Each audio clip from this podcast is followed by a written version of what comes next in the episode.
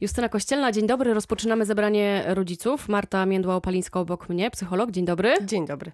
Nastał teraz letni czas, wychodzimy na place zabaw. Często na Całe placach... dnie spędzamy na No placach właśnie, zabaw. tak, to jest często e, ratunek i wybawienie. I na tych placach zabaw spotykamy różne typy rodziców. Obserwuje pani to samo? Tak, jest kilka takich dominujących typów. Wiadomo, że każdy w sytuacji ekspozycji społecznej, czyli jesteśmy my, są nasze dzieci, są inni ludzie, każdy z nas czasami traci rezon, myślenie logiczne, ale są takie tendencje główne, o których dzisiaj chciałabym pogadać, bo, bo warto. Aha, czyli z, pewnie to nie jest taka naukowa klasyfikacja, tylko raczej z Nie. przymrużeniem oka. Oczywiście, to jest bardziej obserwacja i, e, i potem trochę też to, co się przenosi do, do gabinetu, tak? No to jakie najczęstsze e, te typy pani obserwuje? E, najczęstszym typem jest rodzic helikopter. Nie Rodzic. tylko matka. Rodzic helikopter, tak. Bardzo często są. E, szczególnie widać to w niedzielę. Uwielbiam wychodzić na plac zabaw w niedzielę, bo w niedzielę są tylko tatusiowie. O, E, tak, A i mamy to w godzinach, gotują, w godzinach obiednich, tak. Mamy gotują rosół, ewentualnie mają te 30 sekund, żeby e, odespać i są, są tatusiowie. I tatusiowie chodzą za tymi dziećmi krok w krok, dosłownie. Czyli krążą po prostu. Mhm. K- Krąż, krążą, wchodzą na drabinki. Nawet nie wiedziałam, że dorosły mężczyzna może się zmieścić na dziecięcą zjeżdżalnię, ale się da. E, I krążą, krążą cały czas. Im mniejsze dziecko, tym większe krążenie. E, No ale tutaj się wtrącę, no małe dziecko może sobie zrobić krzywdę, taki Oczywiście. roczniak na drabince. Oczywiście, jak najbardziej. Bywa różnie. Aczkolwiek place zabaw stworzone są po to, żeby dzieci eksplorowały i żeby nawiązywały interakcje społeczne.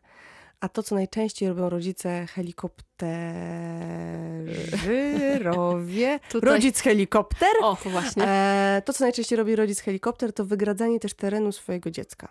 Czyli wchodzi do piaskownicy ze swoimi, konkretnie swoimi zabawkami, odwraca dziecię często tyłem do innych dzieci i e, zaczyna się zabawa jeden na jeden z rodzicem. Dziecko, nawet jeżeli próbuje wyjść w interakcję z innymi dziećmi, to rodzic przepycha się na pierwszy plan. Mówi, zobacz jaką zrobiłem babkę.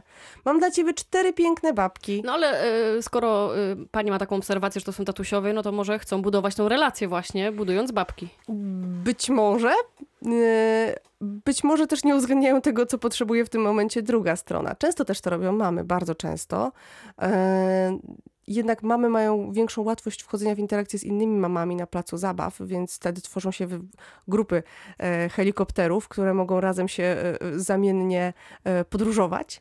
I w, plac, I w piaskownicach szczególnie to widać, kiedy właśnie są te grupy związane z tymi samymi zabawkami, kiedy mamy z zaciętością jastrzębia pilnują kolejki do zjeżdżalni, kiedy są, za dzieckiem krok w krok. Nie wchodź, bo spadniesz, to jest mama helikopter? Nie wchodź- Rodzic helikopter? Zdecydowanie. Nie wchodź, bo spadniesz, e, nie podnoś tego kamyczka, on jest brudny.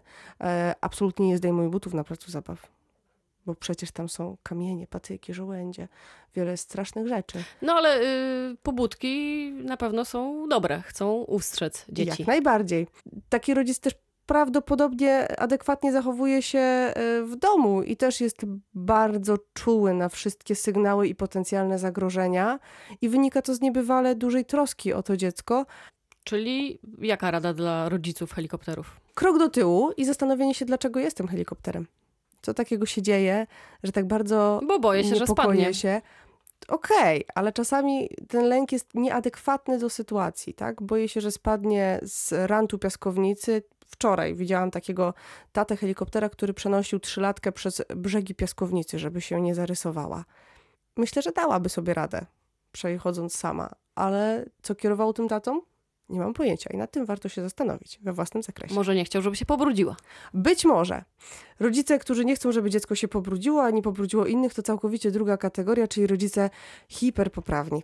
Rodzice hiperpoprawni e, są tuż obok dziecka, żeby informować go o tym, że nie wolno nasypać piaskiem, nie wolno mówić zbyt głośno, nie wolno piszczeć, nie wolno e, zaczepiać innych dzieci, nie wolno ubrudzić się. Czyli instruują dziecko, Tak. jak powinno się zachowywać w przestrzeni publicznej. tak, żeby było dobrze odebrane. Żeby było dobrze odebrane, żeby było czyste, żeby było e, uprzejme. Z czego e, to żeby może wynikać? E, to wynika bardzo często z naszej presji społecznej. Dookoła nas są ludzie i tak jak to powiedział jeden z ojców, z którym spotkałam się na placu zabaw, ja się tak strasznie boję, że moje dziecko zrobi coś i ta reszta rodziców zacznie do mnie mówić. I wydaje mi się, że to wynika z tego. Bardzo boimy się reakcji innych rodziców i te reakcje nie zawsze są życzliwe. E, I dlatego też staramy się pilnować, żeby nasze dziecko przestrzegało wszelkich możliwych reguł. I uprzedzamy atak dziecka. Tak, bardzo często. Bardzo często, kiedy widzę dziecko bardzo energiczne, kopiące dziurę w e, piaskownicy z pełnym zapałem i ten przerażony rodzic, który mówi nie tak mocno, obsypiesz wszystkich dookoła, a to dziecko naprawdę ma teraz niesamowitą misję i jest mu trudno to przerwać. No ale nie uważa pani, że rolą rodzica jest y, właśnie być może w takiej sytuacji no, uprzedzenie tego ataku, bo no, piasek w oczach to raczej średnio przyjemna rzecz i nie chciałabym, żeby moje dziecko fundowało y, taką wątpliwą przyjemność swojemu koledze y, z piaskownicy. Oczywiście. Rolą rodzica jest nauczenie też naszych pociech tego, że inne dzieci mają też swoje granice i nie muszą chcieć tego samego, co my że nie muszą nam oddać zabawki, że nie muszą się e, z nami bawić tak, jak my chcemy, ale jako rodzic, który idzie z dzieckiem na plac zabaw, musimy się też liczyć z pewnymi ryzykami. Tego, że się ubrudzi, tego, że wróci z piaskiem we włosach, i tego, że będzie płakał, bo nie dostanie tej konkretnej zabawki, której by chciał. No to jak to wypośrodkować? Z jednej strony pozwalając dziecku właśnie na taką swobodną zabawę, już zostańmy w tym piasku, mhm. a z drugiej respektując granice innych dzieci. Warto czasem zmienić chociażby komunikat. Zamiast mówić nie syp piaskiem, co słyszę najczęściej, warto powiedzieć: spójrz, obok ciebie siedzi chłopiec, siedzi dziewczynka, są zajęci czymś innym, mogą się przestraszyć, kiedy zostaną obsypani piaskiem, mogą się poczuć niefajnie, kiedy zostaną obsypani piaskiem.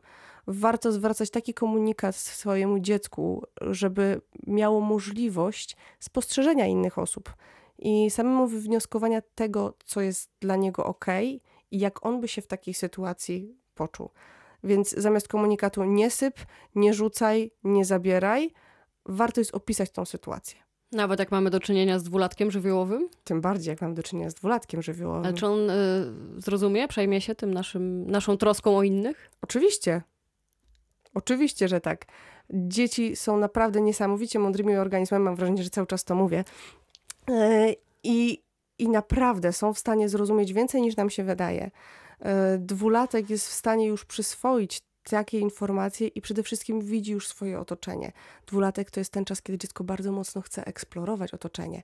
Śmiem twierdzić, że nawet półtora roczne dziecko jest w stanie zrozumieć, że sypanie piaskiem może wiązać się z dyskomfortem dla innych.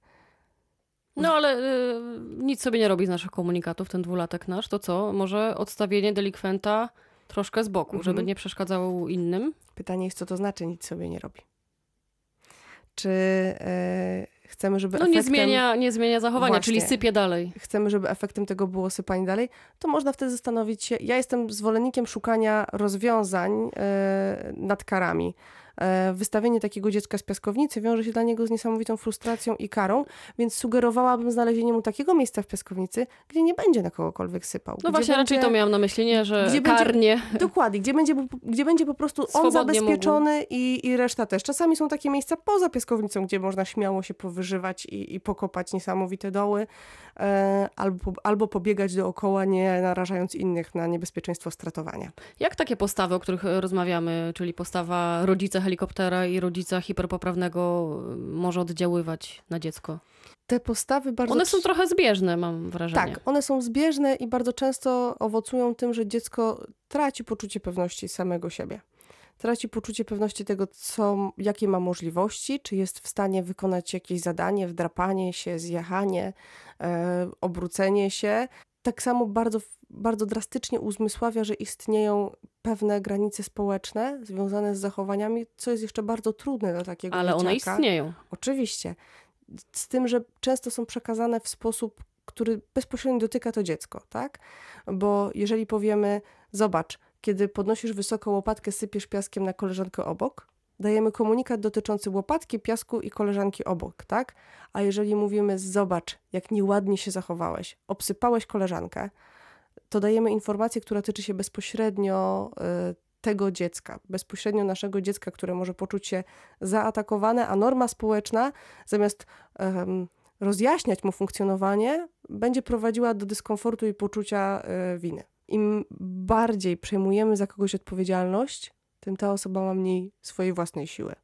Czyli im bardziej ingerujemy w funkcjonowanie takiego małego człowieka na placu zabaw, e, na każdym, dosłownie każdym kroku, tym to dziecko będzie miało coraz mniej odwagi, żeby w te nowe sytuacje wchodzić. No dobra, to dwa typy, ale, Ale zdaje mamy się, że jeszcze więcej, oczywiście. więcej, tak? E, Mamy rodziców smartfoniarzy.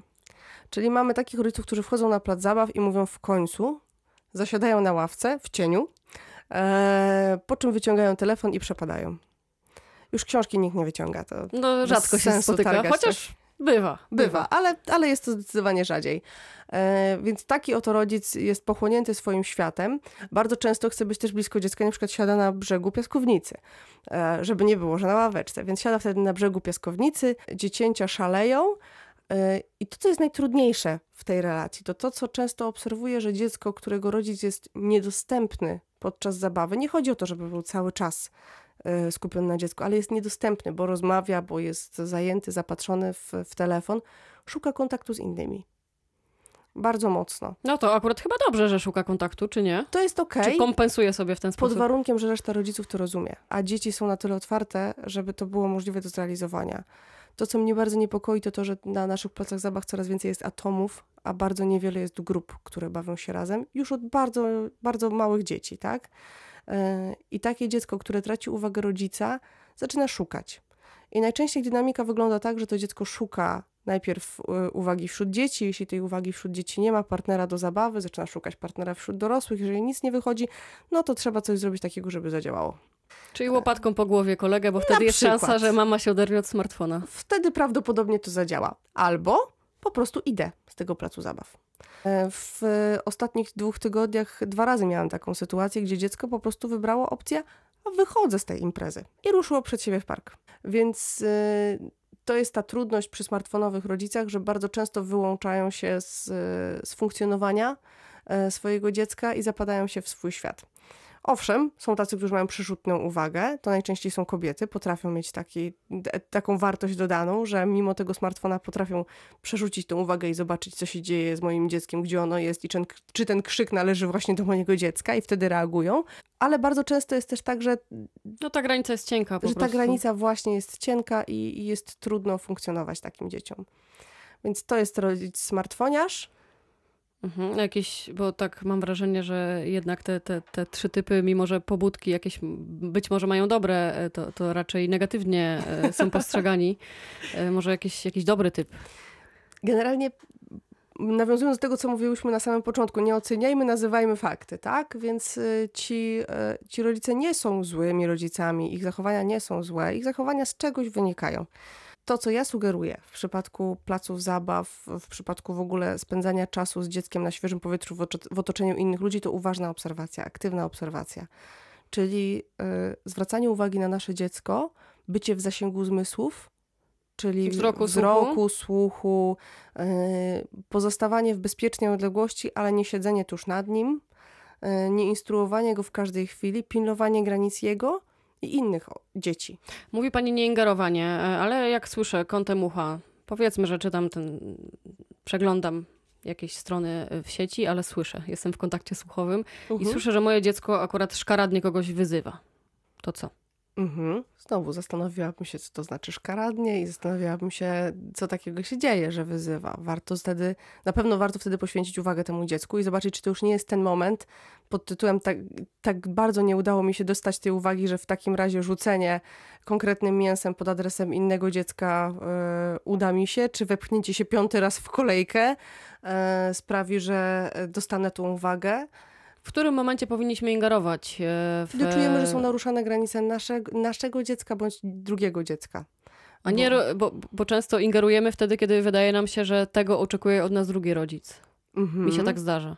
Bardzo często jest też tak, że w ogóle przewidujemy zachowanie naszego dziecka i w momencie, kiedy widzimy prawdopodobieństwo, że e, nasze dziecko zachowa się w niepożądany sposób, to już tam jesteśmy i już staramy się w jakiś sposób odizolować to, to dziecię.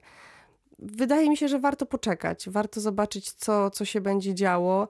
I bardzo mi się spodobała metafora, którą ostatnio e, wyczytałam bodajże u Anity e, Roma... Romaneczek? Romaneczek właśnie, o tym, że rodzic powinien być ratownikiem, a nie sędzią.